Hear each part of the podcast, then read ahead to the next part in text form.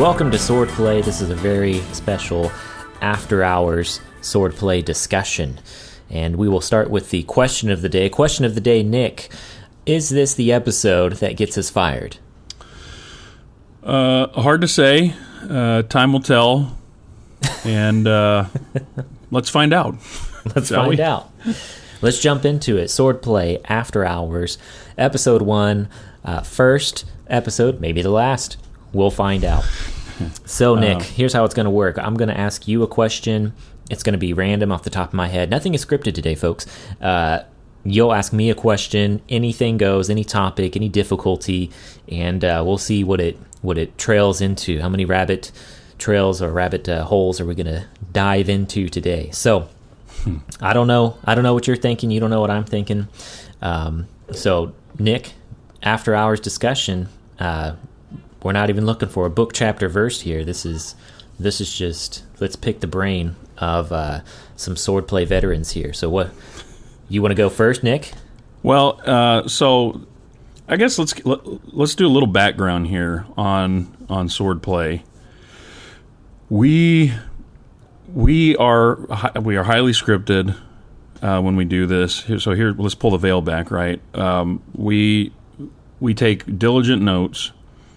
Um, we know what books we've covered, and we kind of have a roadmap of where we want to go with some of this stuff. Um, we last count we have over in a Google Doc we have over 300 pages of typed notes um, that cover all different books of the Bible, and we're doing that on purpose because Size Like- nine font, right?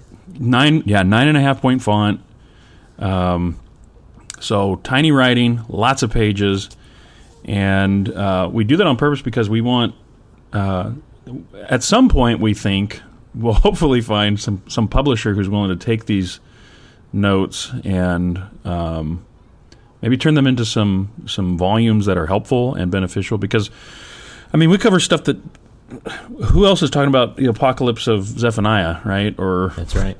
Uh, who else is talking about who's doing running commentary on apocryphal works?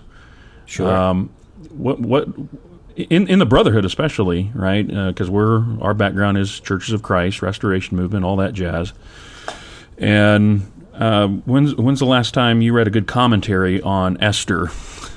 yeah. on uh, from from the brotherhood. So that's uh, that's kind of the thinking. So we have we have the the written stuff, but then we also have the the, the verbal, right? The audio files that go around the world and and are listened to. It's an international podcast. There are people around the world that listen to. Um, uh, to the to the show, and we're grateful for that to all of our listeners. Thank you for listening, and and you're making it happen. So So that's how the sausage is made, folks. You Yeah, and so whenever we do an episode, uh, as soon as we hit the uh, stop recording button, Alex does he does all the studio work. Uh, so he hits the record button and the record stop recording button and all that.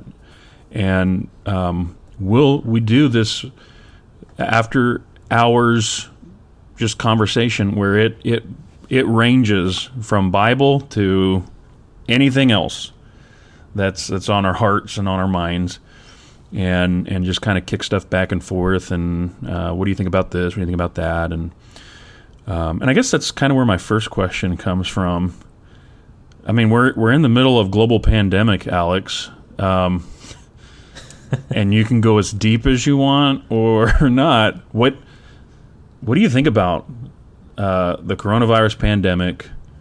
And um, I mean, uh, yeah, what, what's your take on it? Yeah. okay. so, pandemic, right? It's international. It's worldwide. Yeah, it is. And um, here's the thing that catches my attention. The thing that catches my attention is that this is the uh, this is the first time I know of in history that there is a serious concern worldwide that is being broadcast to everybody at the exact same time. Uh, and I'm just talking about like in terms of communication, right? Communication technology, the rate at which information flows.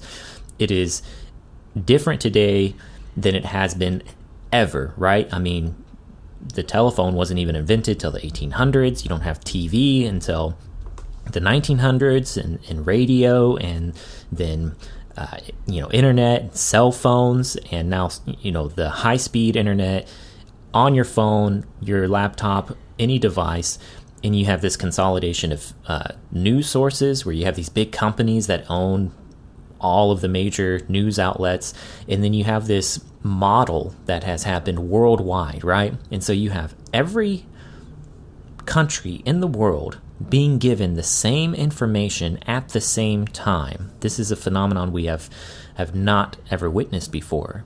And so to me that is just the way it is. That's where we're at right now. But I find it interesting because if there was going to be some sort of lead up to an end of the world kind of event, right? To a return of Jesus sort of moment. We're not looking at a temporal uh, instance where you have this part of the world is having something you know disastrous happen, right? Because we see that for thousands of years. A nation rises, a nation falls. Uh, a plague hits here, a volcano there, an earthquake there, tsunami here. There are bad things that happen plagues, disasters, judgments, uh, war. But we are living in a time where everybody now is connected in a way that's never been possible. And so this is to me a foundation that lays for not a theoretical, but an actual, an actual, um, you know, worldwide force that can guide us all in the same direction at the same time, and that force can be used for good or evil, and um, and so, if it's going to be used for evil, then to me, this is like setting the stage for for a real return of Christ. And so, I say that with caution. Everybody thinks, you know, they're living in the time where Jesus will return, right? Everybody thinks their generation is special. They're living in the most important like time and where the most change is happening. And and so I get that, you know, everybody's got their own generational bias. But there is something objective about what is possible today that was never possible before. And so I'm just going to leave it there in generalities because there are many, many thoughts, right? Many theories out there as to what governments are thinking and, and when what's happening with, with like what to think about the pandemic. I will say that I think in general, the coronavirus pandemic has been exaggerated uh, greatly, has been exaggerated greatly. And I think there are, in general, people in our country who know in their heart of hearts that some of this stuff doesn't make sense. And the way I know it is because every time I go out, I see most people wearing masks and it's under their nose, or it's on their chin, or it's around their neck, or it's hanging off their ear. You know why they're doing that? It's because they're not really afraid for their lives or for anybody else's life. They know in their heart of hearts that this doesn't really make sense. So I'll I'll, I'll stop there, and um, and I'll change and I'll change the topic because I, I get to ask a question now and it can be whatever I want. So yeah. so I'm gonna throw this at you, right? Slightly related. I had a member the other month uh, say that she had heard or read somewhere that since the international, you know, global pandemic, since the especially the lockdown stuff in March, that there has been an increase of people reporting having vivid dreams. They have vivid dreams, they have dreams they remember, and everybody everybody's had a dream that they can remember. It's not it's it's rare, right? But everybody every now and then has a very vivid dream. So she said she she had heard people have been increasing and remembering more dreams and having more vivid dreams. And she was asking us, you know, have we what do we think about that? And so I, I was saying, you know, now that you mention it, yeah, I've I've had a lot more dreams in the last six months than normal. And Erin says, yeah, too, but she's pregnant, and that's normal for pregnancy to have more dreams. So, what do you think, Nick? Is there something going on with people's dreams in the last six months? I don't know. That's that's interesting. I mean, I, I haven't heard uh, anybody on my end, um, any of our members say that. but um, yeah, you, you and I we've talked about dreams. That's interesting that, that you brought this up because um, uh, we've each had dreams in the past, uh, even in recent past, that um, they were vivid and uh, I used to I used to actually keep like a somewhat of a journal of dreams that I had. Uh, this was years ago, but I st- I got out of the habit of it.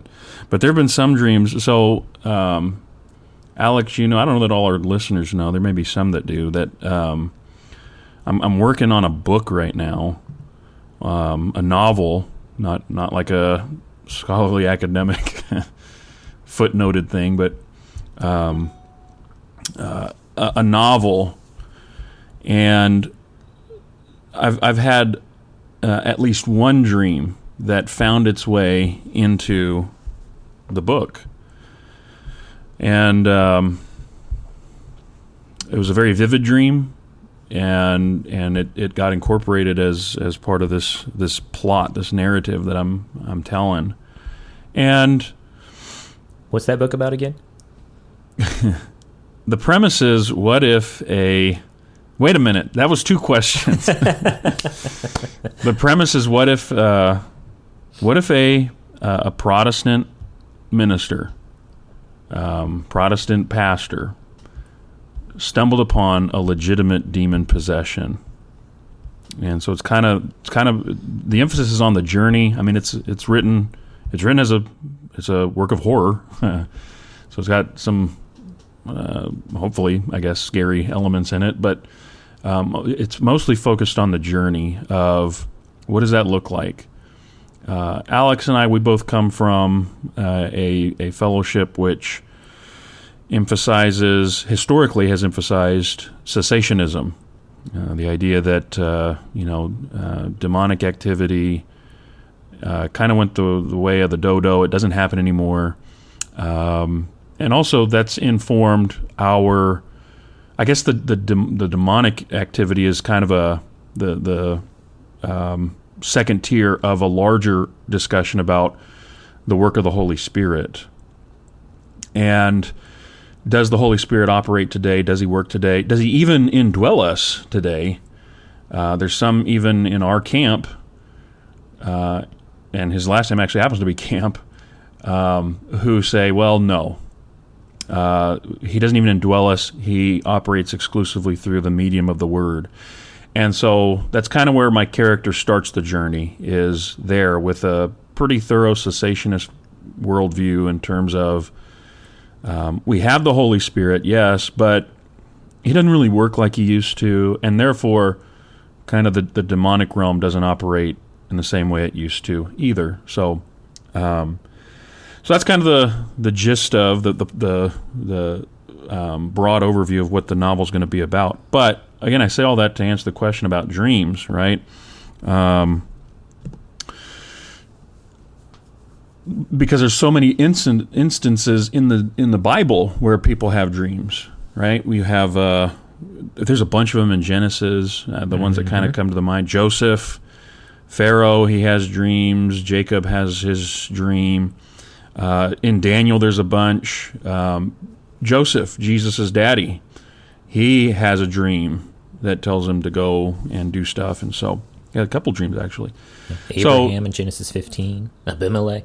Genesis yeah, 20. yeah, yeah. I mean, it's it's all over the place, right? And then you have in Acts two, your old men will dream dreams, and your young men will have visions, and so and that's the, that's the thing, right? Because when I've when I've taught Genesis is, um, and we've covered those dreams. It's like are dreams just dreams, or do they have do they are they something more than just dreams, and do they communicate? And if they are, how do we discern that? Right? What what's the discernment process in determining um, if a dream is more than a dream and what it means after that? Right? Because we don't right. have in our Bible, hey, here's the book of dreams, and this is what you do when you have a dream.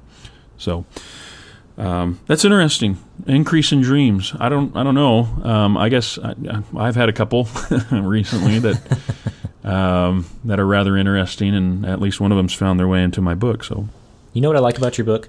Your book has the central character who's this, uh, you know, preacher from a traditional background similar to ours, but the experiences you have him go through are ex- are a collage of real life experiences that uh, you have collected from other preachers, from Yeah. other Church of Christ ministers. And so all these things are happening to this one guy in the story, but in real life, a lot of these things did happen to these cessationist preachers. And they're like, what is this?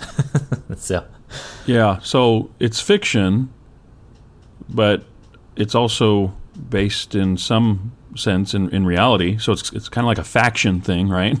yeah. Um, and I have kind of collected these stories from from guys. You uh, you're one of them, Alex. I got a buddy who was a preacher here in the valley who shared some stuff with me as well. That it's it's uh, found its way in there. Um, and it's interesting, you know, when you start talking about this stuff because you know these things start coming out of the woodwork, right? And and we've had extensive after hours discussions about uh, kind of our experiences and, and, and you know some of them are are mine but I don't know what the percentage is 80 to 85 percent of the book is probably rooted in these accounts that uh, have come to me or have happened to me and then the other part is you know the 20 to 50, 15 20 percent is made up Sure. and I'm going to leave that to the reader to figure out what the, Yeah. which one which one's uh, even even like the so the, the the basis of the story is rooted in a, a demonic possession that occurred in 19th century Germany and so I've pulled from that as well but anyway Are you going to pseudonym it like Mark Twain?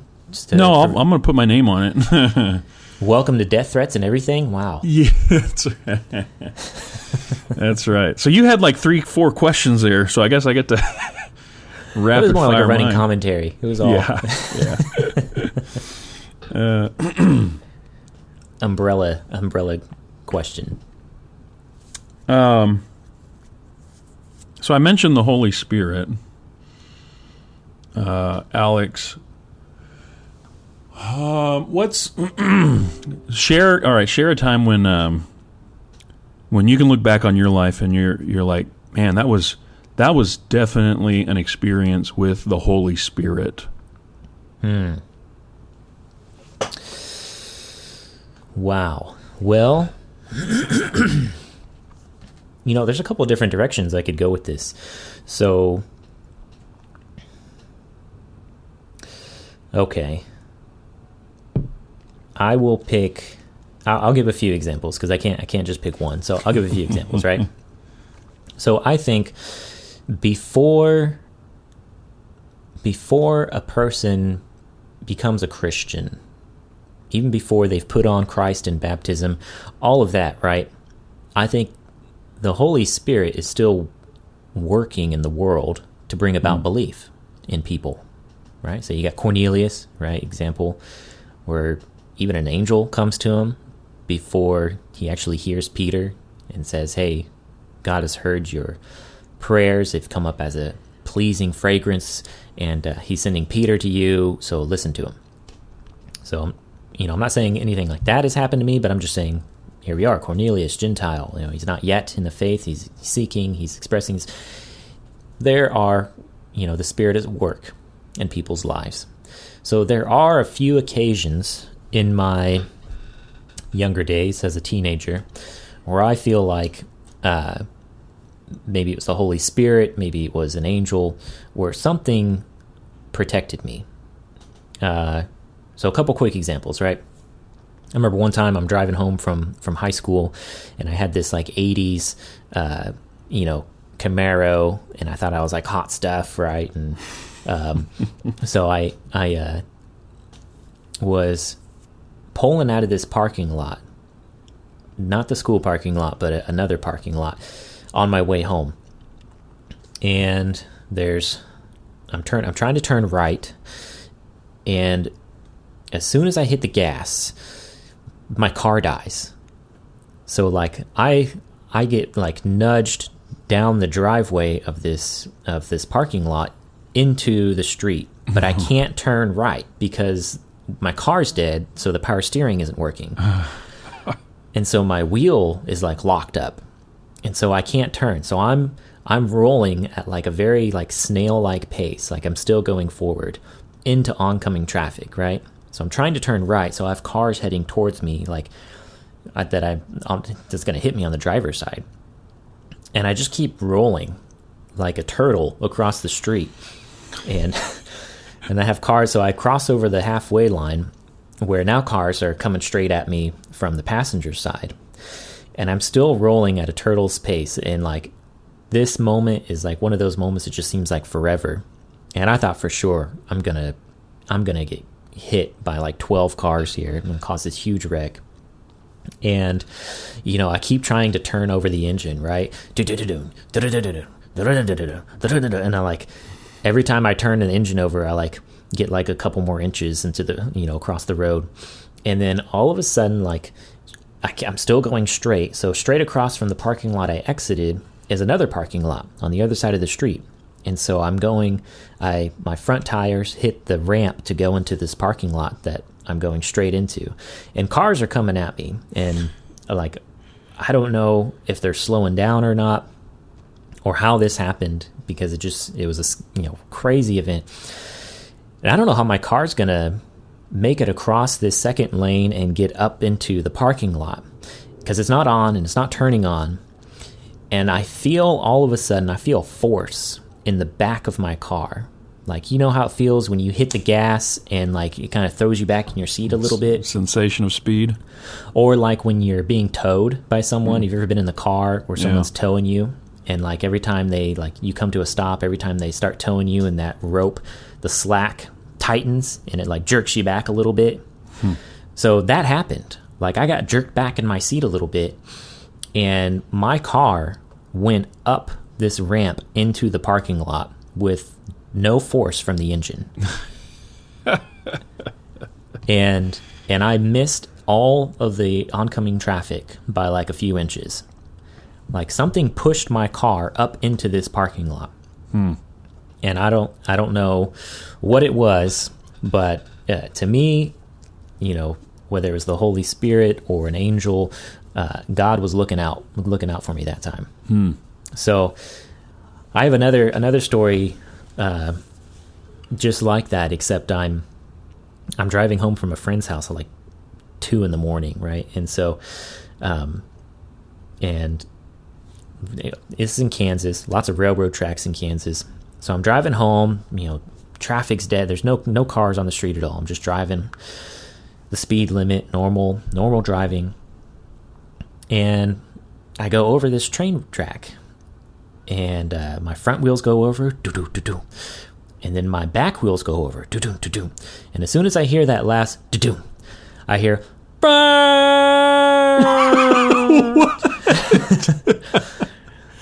and a train went by, and so like what? So my I, my car missed the train by an inch, and I nearly jumped out of the window. Like it was so scary. They didn't have the the bars come down no bars, no, no flashing bars. lights. If there were flash, like, I mean, definitely no bars. If there were flashing lights, I didn't see it because maybe I was tired. It was two in the morning, but I don't remember any flashing lights or anything. I don't remember a train light. I don't remember hearing the approaching of the train. The like I didn't hear any of that. It was dead silence.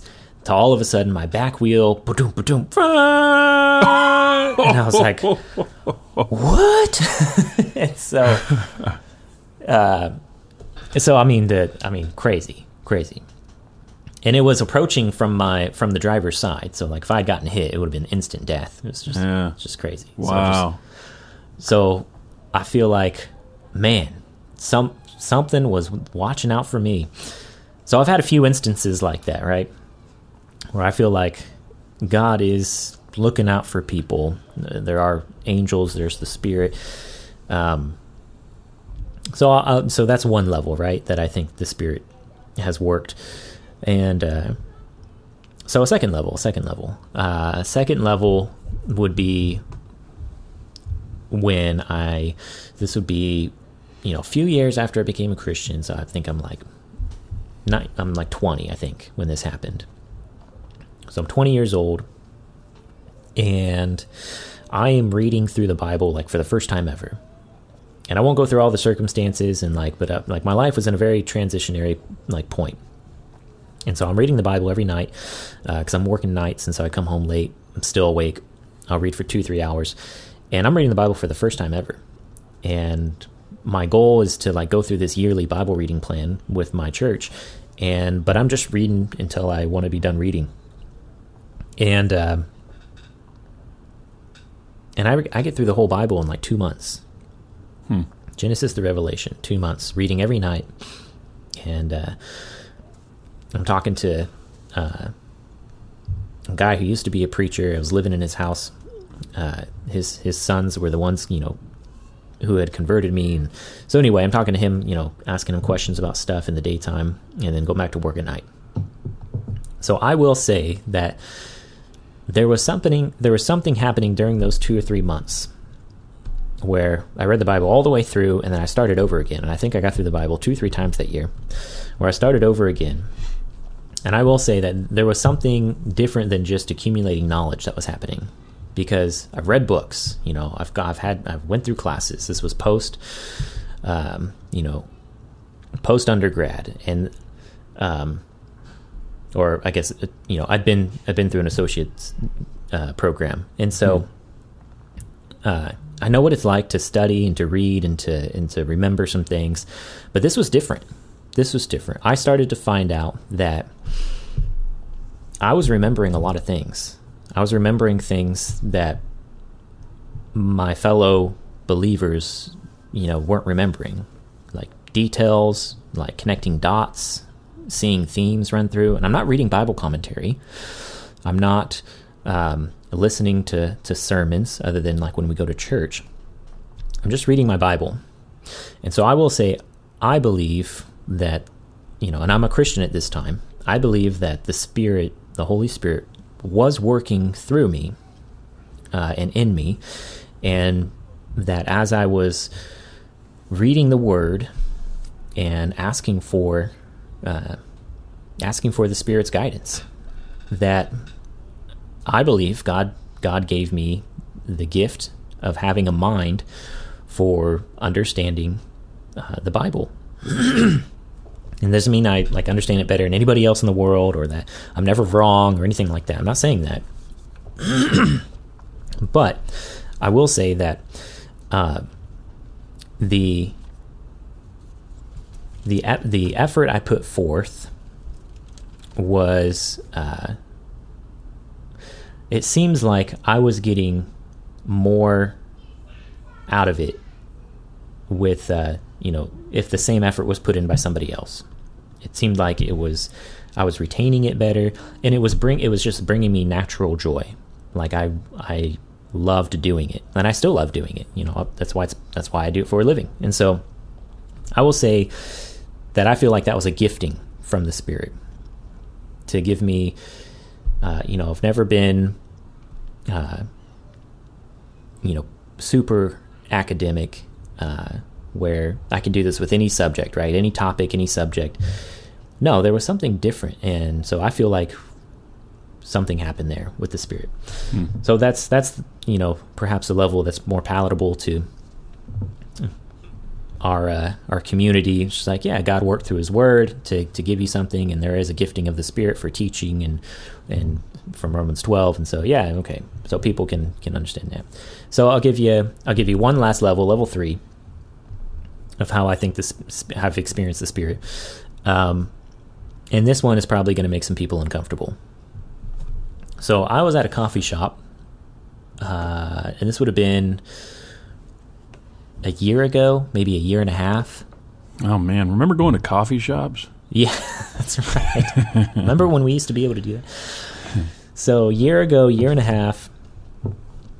I think that's all the longer it was. Maybe two years. I it's, but I think it was yeah. So, so somewhere around that time frame, I'm at a coffee shop, and uh, and you and I have been doing the podcast, and so you you we share stories or whatever. So I'm sitting down at the coffee shop and I'm studying. I have my headphones in. I'm in the upper level of this coffee shop. There's lots of people there. It's packed. It's a Saturday afternoon. Um, and I think it's a Saturday afternoon. So it's busy. And this guy comes in, and I've seen him in there before, and he's this homeless guy, and he's like usually like very out of it, mumbling to himself, like incoherent. He doesn't buy anything. He brings in like a bottle of Coke and just like walks around and uh, you know spills his Coke everywhere and makes people uncomfortable. So he comes in the upstairs and he like sits down. I'm like, ah, you know, she's like, but I got my headphones in, right? So I was like, I need to focus. I need to focus on my work. And so he starts sitting down and he's staring off into space and he starts mumbling and and it's just babble, right? It's just going.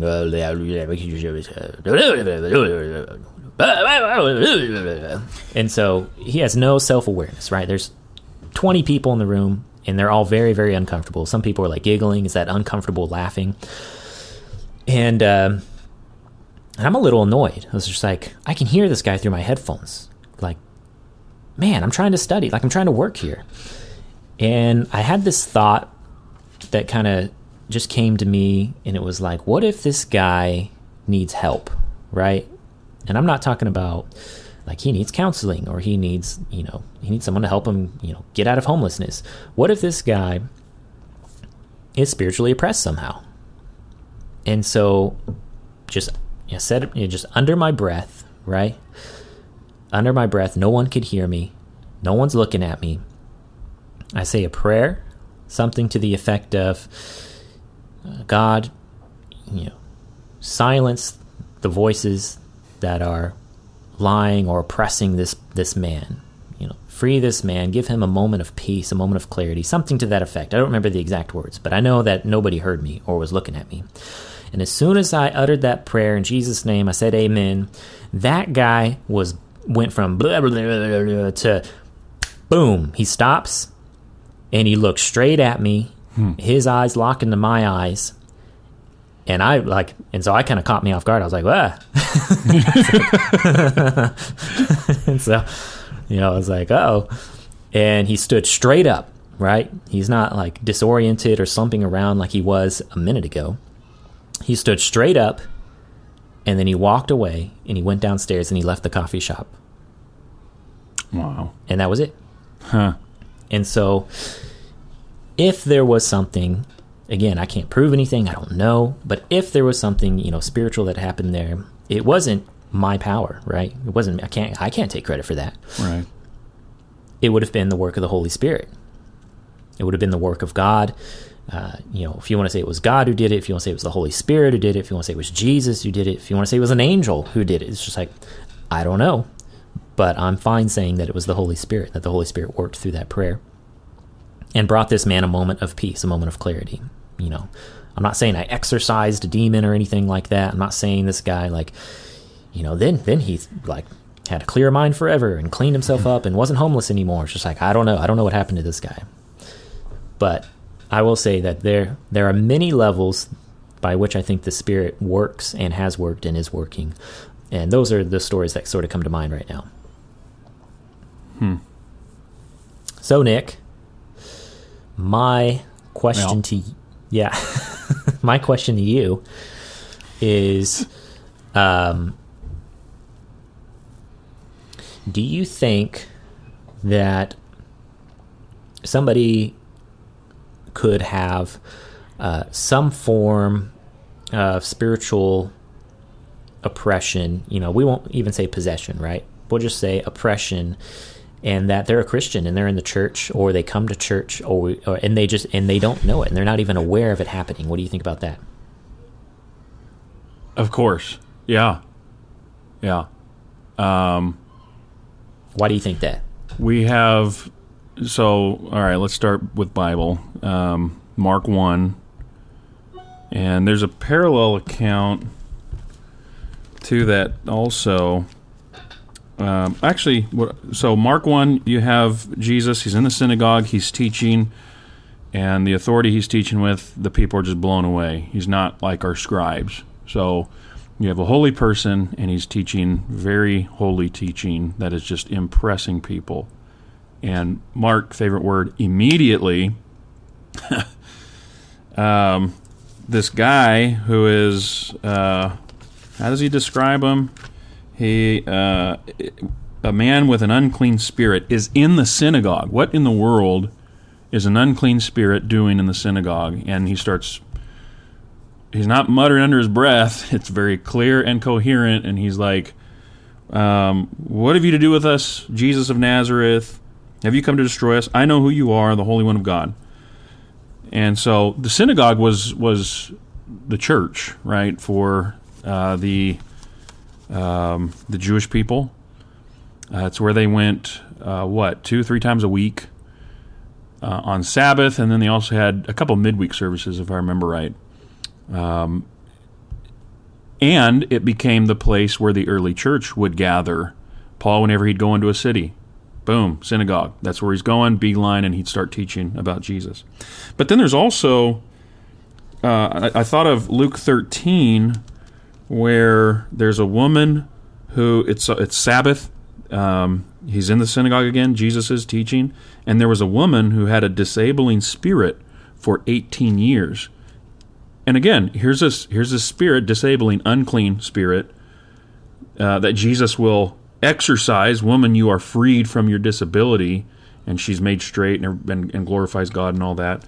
Um, there's two instances, and there's I'm sure there's others where you have unclean spirits showing up in what should be sacred space and and and here's Jesus and he exorcises these demons um, he rebuked the demon that the man had and, and then he also did it woman you are freed um, so that's instructive right? You have these examples from the life of Christ where these unclean spirits show up and they are oppressing people and and perhaps we could even bleed over into op- uh, obsession with uh, the with the man who has this kind of uh, exclamation this outburst which you know that's part that's one of the signs of obsession is these out of character unusual emotional outbursts which I think that qualifies when he's like, "We know who you are," you know. And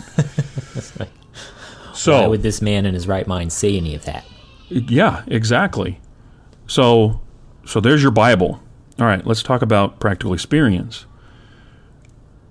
The one that comes to mind is um, our, our listeners. I think we've recommended, and we've had him on the podcast before, Jimmy Hinton Mm-hmm. And he's got his own podcast, and he he shares a lot about because his dad was a serial uh, pedophile who was also a preacher and a pillar in the community, and um, and no one knew until it finally came out. One of the victims came forward, and and that's when you know this this very elaborate web of deception came to the forefront and um, and Jimmy's dad is now going to spend the rest of his life behind bars because of his serial pedophilia. But here's a man shows up every Sunday for church, is a preacher in the church, pillar of faith in the community, who has he is obsessed with very dark and outright demonic uh, stuff uh, and and practices and and things like that. Because that's what pedophilia is, by the way, folks. Yeah. If you don't know, that's that is uh, so that is where does that come from? Yeah. that that doesn't come from God, so it must have its source elsewhere, and it does. It has its source in the demonic, and um, and so and and there are stories like that that have come to light across the nation and around the world of people you had no idea, right? That's what that's that's how people say it, right? It's like, wow, we had no idea. Wow, this guy, he was a good guy, right? Yeah. Man, yeah. Every, here every Sunday, he was a preacher. He was an elder. He was involved. He was this and that and other. And and so, what is that? Is it just a guy with a bad habit? No, that's that is spiritual obsession uh, and. Uh, uh, it, that's that's a very dark thing um, where a person's mind becomes fixated and obsessed with darkness and dark activities. Yeah. Um, what about obsession, uh, or excuse me, oppression? Right, spiritual oppression, which is typically linked with uh, uh sickness and disease. Uh, when people show up uh, to for Jesus to heal them, sometimes it's just well they're sick, and you know Jesus heals the sickness. But other times the sickness is connected to people who are oppressed uh, by demons, and they're not possessed, which is has very clear elements. Um, think about the Gadarene demoniac who is out of his mind and is not in control of his body and words anymore. Legion, Yeah. we are many, right? Naked in the cemetery, cutting himself, Howling at the moon, right? Yeah. just crazy, breaking chains. Those who are oppressed by demons, uh, that is that's something very very different. And I think, I think the um, the woman with the disabling spirit in Luke 13 is an example of here's this woman, probably a godly woman, and yet she's bent over and she's been that way for 18 years. And it's because we're told Luke the doctor, his diagnosis is well, that's something spiritual. She has a disabling spirit Yeah. and and so um, some uh, evil entity, some malevolent spiritual entity, has oppressed that woman, and and she has this uh, disability, and and Jesus frees her from that. Again, it's not that every sickness is from a demon, but apparently there are some which are. Now, here's what's really scary about demonic activity because the way I've taught it before, and I'm starting to evolve on this, the way I've taught it before is you have you have to knock on the devil's door, right? And and he, you know, when you knock on the devil's door, don't be surprised who answers. You have to invite this stuff in, and I think in a large case of these, that's that's true. Um, uh, people invite this stuff. They they go looking for it, and now more than ever, it is available to us at our fingertips. Just go online and you can search stuff and you can find stuff. I'm not advocating you do that, by the way, Yeah. but uh, there's some instances where, like in in the in the Gospels, where there are little kids involved, and these kids. Um, uh, how, Man. how did they get to the place? yeah. The man with the son who throws himself into the fire Yeah, and in the yeah. water. Yeah. Yeah, He um, said an unclean spirit seizes him and does that. It's a kid. I don't think he's over there messing around with stuff. He may have, but that's reading into it. What I think is probably going on there is you don't even have to invite these bad guys. They're going out look. These are wolves. These are lions. They're going out looking for uh, the weak and the innocent, and they're going to prey on them. And um, and so yeah, I think you don't even you don't even have to invite the fight, right? Um, they just they, they come to you and they come looking for you, and that's and that's what's what's I think the the worst part of all this is people they just they they want to turn a blind eye to it like it doesn't exist, but it's real. There's a Yeah. real war. The look, Satan isn't waving the white, white flag right now. Okay, he's we're still at war, and Yeah. and and that's that's the nature of the war is these are malevolent spiritual entities. No one is off the table. Um, they're going to come after whoever they can. Now that's why we choose solidarity with Christ, right? Yeah. Because those who choose solidarity with Christ, you've you've chosen your side, um, and you've made a public declaration, and so it doesn't mean you're out of the war, but it does mean you've you've closed the door, and and you you have said no, I'm I'm not going to open myself to that. Uh, doesn't mean temptation goes away. Temptation, another level of influence that the demon, the demonic has, right? Uh, those those um, uh, suggestions, those ideas, those thoughts. Where do those come from? That you know we that that that are um, uh, tempting us to do stuff that we know is wrong, right? Um, yeah, that's uh, that's part of this as well. And so to turn a blind eye to, and that's part of the reason why I'm writing my book, right? Is to kind of shine a light on this and say, look, this is real. Maybe not okay, maybe not to this level, could be, but we need to open our eyes to this stuff and stop Yeah. pretend sticking our heads in the sand, going, yeah, it's not real. They don't work that way anymore. Well, okay, well, um, they do, and um, and if you turn a blind eye to it, chances are you're a prime target. It's interesting how we use the phrase engaging in spiritual warfare. It's just be like, well, there's not really a, choice. Like you're in spiritual warfare. it almost makes you think like, oh, you could be you could be on the sidelines doing nothing, or you could get in the battle and engage. It's just like, nope, you're engaged. Like there's no there's no other option. Like you're in it. It just depends on uh, how well you're doing, right?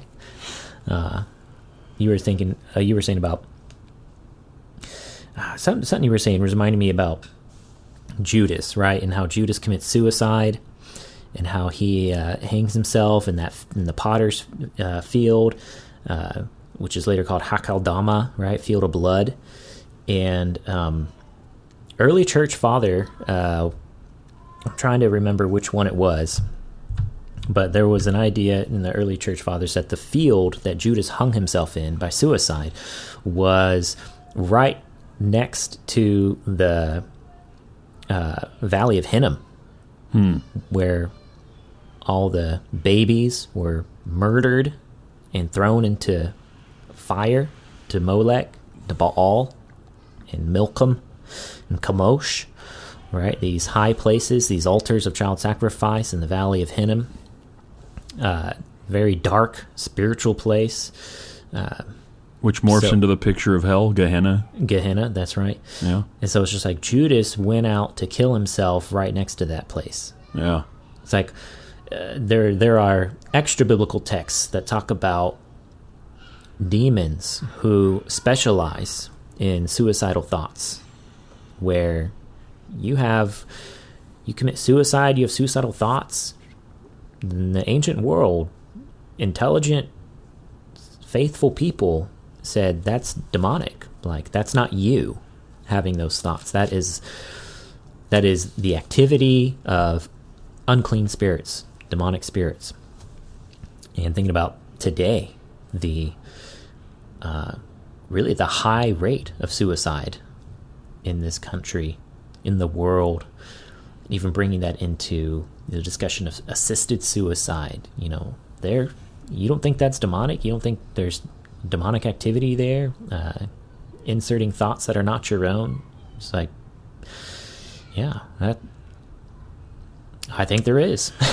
yeah. and and the the Judas case is interesting because it's the we're told specifically it's the devil who puts, you know, the the plot into his heart, right, uh, to to betray Jesus, and so, Mm-hmm. I mean, and and as it's presented in the Bible, the devil, Satan, he's Yeah. he's top of the food chain in the Yeah. underworld. Well, you were talking about the uh, you mentioned the occult right and how you know this information is not hidden anymore it's it's at your fingertips you shouldn't go looking for it but like it's easily accessible right and the occult which means hidden is not so hidden anymore yeah. it's it's becoming more open more out in the open and it's presented as a good thing. I was watching, uh, you know, you get these rabbit trails in YouTube, you know, and they recommend stuff. And I found this video of um, uh, these ghost hunters, paranormal, whatever. And I typically don't watch those things, but this one caught my attention because they were um, they were talking to a young woman who uh, daily has a demon uh, go into her and uh, she has like this uh, ritual that she does. I didn't watch that video, but I just watched the interview that they they talk with her, and she's presenting like it's a good thing, like oh yeah, and and the way she was describing it was, I forget the name of the the demon that she would channel. It was weird. It's a weird name. They all have weird names, right? is it saint germain Uh, maybe. have you heard of that well i'll i'll, I'll throw that in there go ahead but she um she's talking about um the reason she likes doing this is because uh, he gives her knowledge. Hmm. She gets this special knowledge, which, boom, there's your Gnostic connection, right? But also, um, that's how it's presented now. That the occult, it's not only out in the light and easily accessible, but it's a good thing. Look, you want to know stuff? All you got to do is channel your channel this demon to come inside you, and your spirit Um, guide yeah, and it's it's like no, no, no. That's uh, that's it's a deception. It's a trick, right? They're just they're using you in order to gain a foothold, in order to do something bad. and they'll, they're going to masquerade as an angel of light for a minute, but then uh, it's a it's a bait and switch, right? And they're gonna they're gonna they're gonna use you for their malevolent purposes. So, yeah, the um, there there's a video of this lady who channels Saint Germain, and he's not a saint, like he has nothing to do with Christianity, but he's mm. this. Um, it's it goes it ties into the the New Age, you know, guru stuff where he, he's an ascended master, and, and all humans, you know, are divine, and they're going to be ascended masters, and he's going to, you know, this ties into the if you ever heard of the Christ consciousness, you know, awakening the mm. Christ within you. It's it's, it's yeah. like a syncretistic thing. It kind of ties in things that are very similar to, to like Hinduism or, or Buddhism, where like you are Brahma and Brahma is you, sort of this uh, one with the universe sort of thing.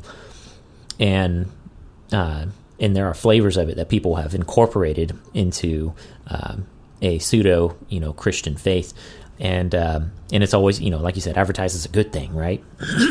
and so there's that.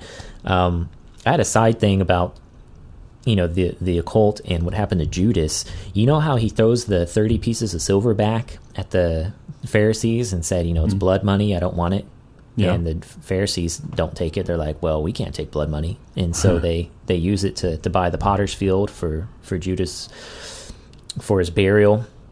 That's why it's called Field of Blood. Um, so in the occult, there is a you know, we'll just call it an occultic tradition. And occult is a broad term, right? There's a lot of things that occult. There's no like one book of occult or whatever. It's just a very right. broad term. So there's this idea out there that those 30 pieces of silver, uh, that business owners who have one of those 30 pieces will become uh, like the most successful among the most successful businesses in the world. What? that is it like the like the pieces of the cross that people sell and you can you can buy like a piece of the real cross that Jesus died on. Yeah except these you can't buy right? They're they're uh, uh, so so one guy who um, claims to be from the the Reynolds uh, like aluminum company right? Yeah. Says that uh, his his family back to the 1800s was given one of these coins. I don't know if it was he said it was given to him like by Satan or by you know by some somebody else, but you know it comes with a contract, right? It comes with strings attached, and so you like you know once you you have one of these coins, like yeah, you know you get to be a billionaire now. Uh, in these families, they keep the coin in their in their lineage, right? In their in their inheritance for the family. Um, there's only 30 of them, right? And uh, and that it also, you know, it comes with this secret life, right? It comes with this. Uh, you have the the life that everybody sees on the outside, and you have what really happens, you know, in the dark. And hmm. and everybody, like the family, it's a family business. Everybody knows about it. Everybody has a role to play, and it gets into into dark stuff, right? You know, think about just think about ritual, right? Just think about the dark stuff that's happening in the Valley of Hinnom. Uh, this this kind of stuff. Uh, these rituals, these these power grabs, these interactions mm. with evil spirits, demons, fall, you know, whatever you want to call them. It's like, uh, there's a lot of people who who say that it's still happening, and, and and they've they've been a part of it, or they've seen it, or they've been a victim of it. It's just like, hmm, are they all lying? Are they all lying, or is there some something true going on there? And it's interesting that you know, is some of this going to start becoming more out in the open? Uh, we know that with the occult, but what about you know? There's there's people who have been pushing for some time now, but it comes in cycles, and right now there's a big push for um, what's called uh, age fluidity. Age fluidity people writing real laws proposing to, to put this into place where uh, one's age no longer matters when it comes to uh, sexuality, when it comes to uh, sexual contact, where you can have an adult, you know, you can have an old man who uh, does sexual things with a young boy, and it's legal because of the law of age fluidity, where the only rule is as long as both people agree, right? As long as they both say it's okay. It's just like, do you know how pedophiles work? Do you know how manipulative they are? Do you know Yeah. how how much control they have over their victims? Like, and people, this is this is becoming out in the open. This is becoming out law, right? And this is the slippery slope that people warned about when the Supreme Court was weighing the decision to um have a, uh homosexual marriage be a like constitutionally protected right. And here we are, arriving at the place that the Christians said we would arrive at if this were to move forward. What kind of precedent would it set? And I remember my wife was in law school when the homosexual case came to the Supreme Court. and she said that, like, yeah, this was a discussion in one of her legal classes was that this opens up the door for legally protected pedophilia. So crazy, crazy, crazy. Lots, lots of rabbit holes. So, uh, going back to the 30 pieces of silver, does Bill Gates have one of those? George makes Soros? You, makes you wonder. Jeff Bezos. uh, Huh. Yeah, Elon Musk, right? The Reynolds family. This guy who uh, he says that he he left, right? He left the Reynolds family, and oh, and so he's he's kind of outing them. yeah, yeah, he's Ah. he's telling people what really happens, you know, in the shadows, and so. Uh, and some of his family have been like, you know, he's crazy. Don't trust him. You know, we feel Well, so bad for him. And Yeah, then- got to keep the secret. and then other you know other people are like well like he sounds like he's in his right mind so i don't know he's not like making millions of dollars off of you know uh, his book or anything like that it's like so Well, you would why think. he I mean, leave? you know, he had an inheritance of millions of dollars right Yeah, Christendom has their their relics, right? You know, uh, and I kind of made light of the because someone has said The that cross, there's a, yeah yeah, there's there's been enough pieces of the cross sold you could build Noah's Ark with it, you know. And, um, but we do we do have relics. Christendom historically has had relics, and so I guess we would kind of anticipate kind of the dark side would also have their relics, and dark relics yeah that's right yeah, dark yeah, exactly dark And relics, dark relics that should be the name of uh, book two for your series. Yeah. dark relics. I like that. chronicle two dark Yeah. relics Uh, the the pace I'm going, it'll be available in uh, bookstores in 2023 or something. But yeah yeah yeah, be on the lookout.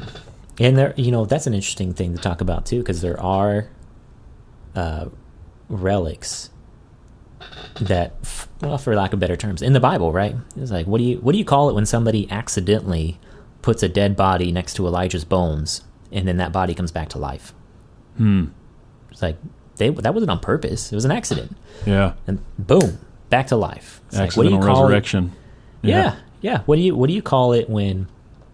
Uh, was it was it Peter's handkerchief that they passed around? I can't. Yeah, remember. Paul's, yeah, too. Paul's handkerchief. I forget what it was. Peter's shadow, right? So I guess that's not a Uh-huh. relic, but Paul's handkerchief. Maybe that was it. The, it's either Peter or Paul. One of one of one of them uh, in the Book of Acts, right? They pass around the handkerchief, and people who have the handkerchief get healed. It's like, well, what is that? It's like that kind of sounds like a relic. Um, Or you know, what do you think about when the angel stirs up the water in what is it, John five, and the first person to get in the water gets healed of whatever they're sick of. It's just like, but they wait for the water to get stirred up because it's just normal water until the angel stirs it up, and then it's it's miracle water. It's uh, holy water. I don't. It's Yeah. like would we would we call it holy water? Yeah. I mean, it's it certainly becomes sacred and, and and effective. So that's there are some of these things in our in our Bibles, and are we you know maybe not too quick to dismiss some of those things, right? So, Hmm.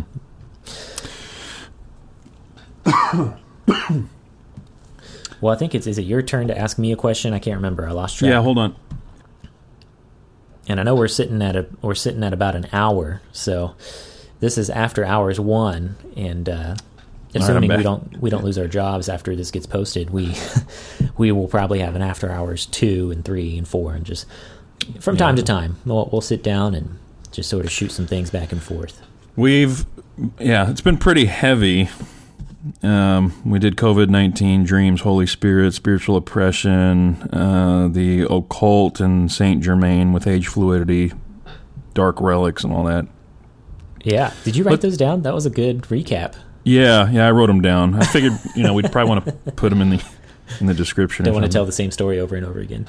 Um, how about something a little light, right? What what do you uh I don't know, what are you watching these days? Anything catch your attention on Netflix or Prime or uh, anything like that? Oh yeah. Um, so we we support a streaming service called VidAngel. Uh, that's V I D A N G E L. VidAngel.com. And what they do is you link your Amazon account or your Netflix account, and they offer filters for shows that you normally maybe wouldn't watch, or you get caught off guard. You're like, "This is a great show," and then all of a sudden, this episode pops up where like all of a sudden they're dropping the f bomb, or there's like this nude scene or something. Like, what? What's going on? It's like you don't want you don't want that hitting you unexpectedly. So VidAngel they have uh, filters, and these are not. Uh, it doesn't. It's not choppy. It's very smooth. Like you don't even know the filters are in place, and you can pre-select what you want to see and what you don't want to see in this episode or in this movie. And so vidangel.com excellent ministry. I really believe in the cause that it supports. Well, they have a series that they produced and they crowdfunded it, right? And they raised millions of dollars, uh, you know, hundreds of thousands of donors. And it's it's a video series on Jesus and how he went about choosing his apostles, his disciples, and it's called The Chosen. So vidangel.com, the show is called The Chosen, and I'll be honest with you, I'm always skeptical of the quality of these, you know, Bible live action, you know, uh, programs. Uh, usually, um, it's just not that great. and so, or it's filled, or it's riddled with like you know blatant problems, or they like have a definite like slant to their take on it, or something like that. Um, but this one, I would say this is probably the best one I've come across. And especially the first two episodes. The first two episodes blew me away. Like just blew me away. Like so even if you if you don't watch the whole season, watch the first two episodes. It's incredible. And so The Chosen. And I've I found it very interesting, entertaining, uh, you know, encouraging. It's it's caused me to think about passages in the go- gospels from a few different angles and you know some things it's eight episodes you know some things i i'm like oh man yeah yeah you know right on and there's a few things i'm just like ah maybe so but they they they take they're not you know the script isn't written by the gospel itself they're like you know the gospel we're not doing that what we're doing is we're trying to give you what we think is a logical background for these people and where they come from and their relationships. And I just found it really good. That's a kind of so if you're if you're interested in sort of revisiting the Gospels or, or who the apostles were, uh, check out The Chosen, vidangel.com. That's what we just finished. What about you, Nick? What what are you watching lately? I saw Top Gun for the first time ever the other day. The original or the remake? Isn't there a Uh, No, the original, the original. I'd never seen it before. Um, and uh, I don't know. I so Tom- many cultural references you're missing out on now. yeah, I know, I know. So now when you hear Highway to the Danger Zone on the radio, it means something different. Yeah, that one, and um, there was another one that was written exclusively for "Take My Breath Away." That's what it was. And um, yeah.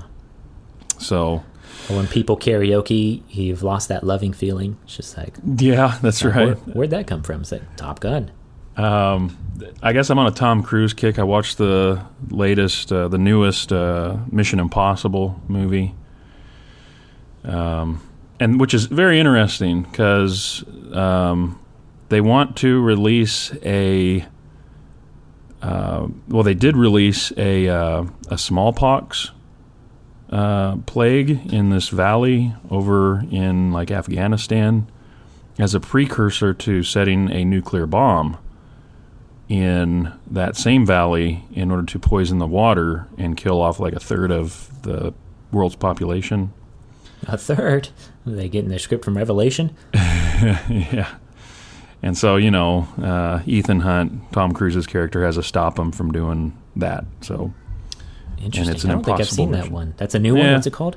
um, Fallout, Mission Impossible, Fallout. It's all right. I mean, if you like action movies, it's Yeah. uh, it, it's got a little slow start to it, but once it gets going, man, they put the pedal down and they don't stop till the end. But I've always been amazed at how great of an actor Tom Cruise is. Like his his acting is phenomenal. He always does a good job.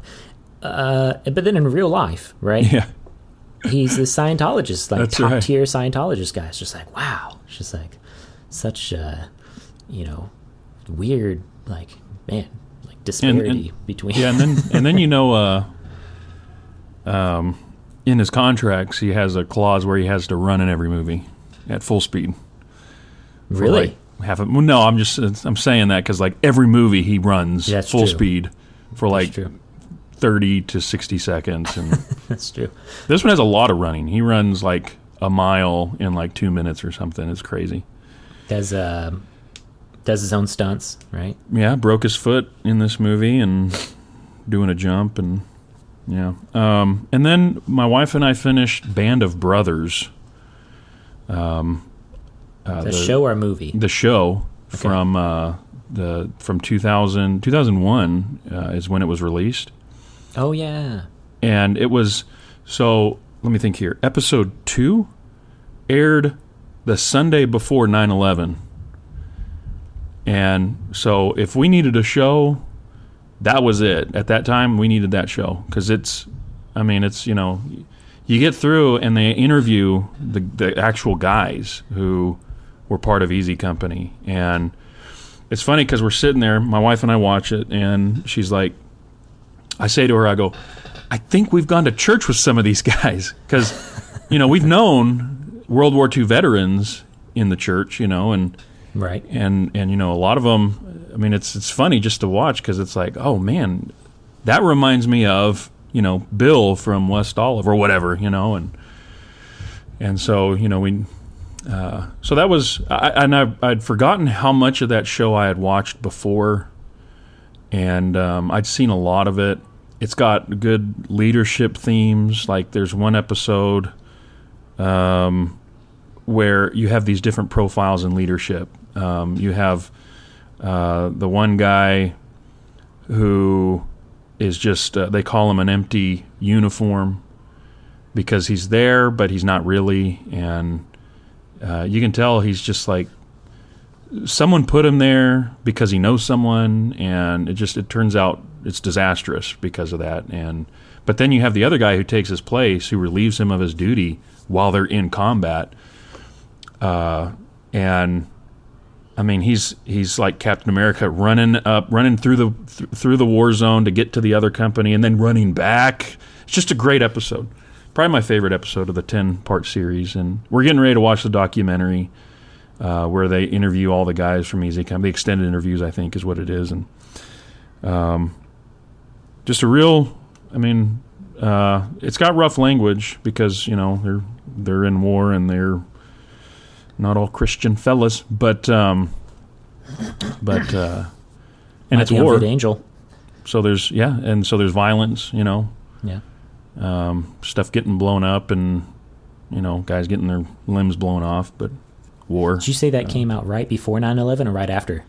It's like uh, the the second episode aired the Sunday before 9/11. So it was during that whole that whole time, you know, the you know, 9 9/11 and that post 9/11 world, they're putting the episode they would it would air on Sunday nights. And I remember watching it uh, when it would air at the first, but I, I didn't think I'd watched as many episodes as I had. Yeah. But um, yeah. You know, it's interesting. There's a movie written by uh, Christian screenwriter and novelist Brian Godawa, and Yeah. he, in 2001, uh, wrote a movie called "To End All Wars." To That's end- right. Yeah, to end all wars, and it ended up going straight to video because it's this movie about these uh, prisoners of war who are in this Japanese prison camp, um, and they're making them like build a railroad, and um, it's about how these guys like um, you know teach teach the gospel and love their enemies uh, in the midst of you know being in, imprisoned and, and, beaten by their by their enemies, and uh, so it's a very powerful movie. Man, excellent, excellent mm-hmm. starring Kiefer Sutherland. And uh, the reason I went straight to video is because they were building up hype and doing the pre-release uh, stuff, and then 9/11 hit, and boom, Who the last thing people wanted to hear was. Yeah. Forgive your enemies. Yeah. Love, love those who persecute you. nope, so, we got to go get them. Yeah. Got to so go get now, the bad guys. Now we got to be a band of brothers and go get the bad guys. That's right. we can't end all wars and we got to go back to war.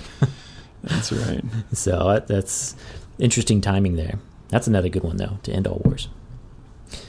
Well, I guess we ought to wrap it up, right? Hour 10. It's probably it's probably enough for one episode of After Hours. Yeah, and uh, so uh, let's see go into the Apple Podcast uh, store or the Google Play Music store. Search Sword Play. You'll find the podcast there in those respective places.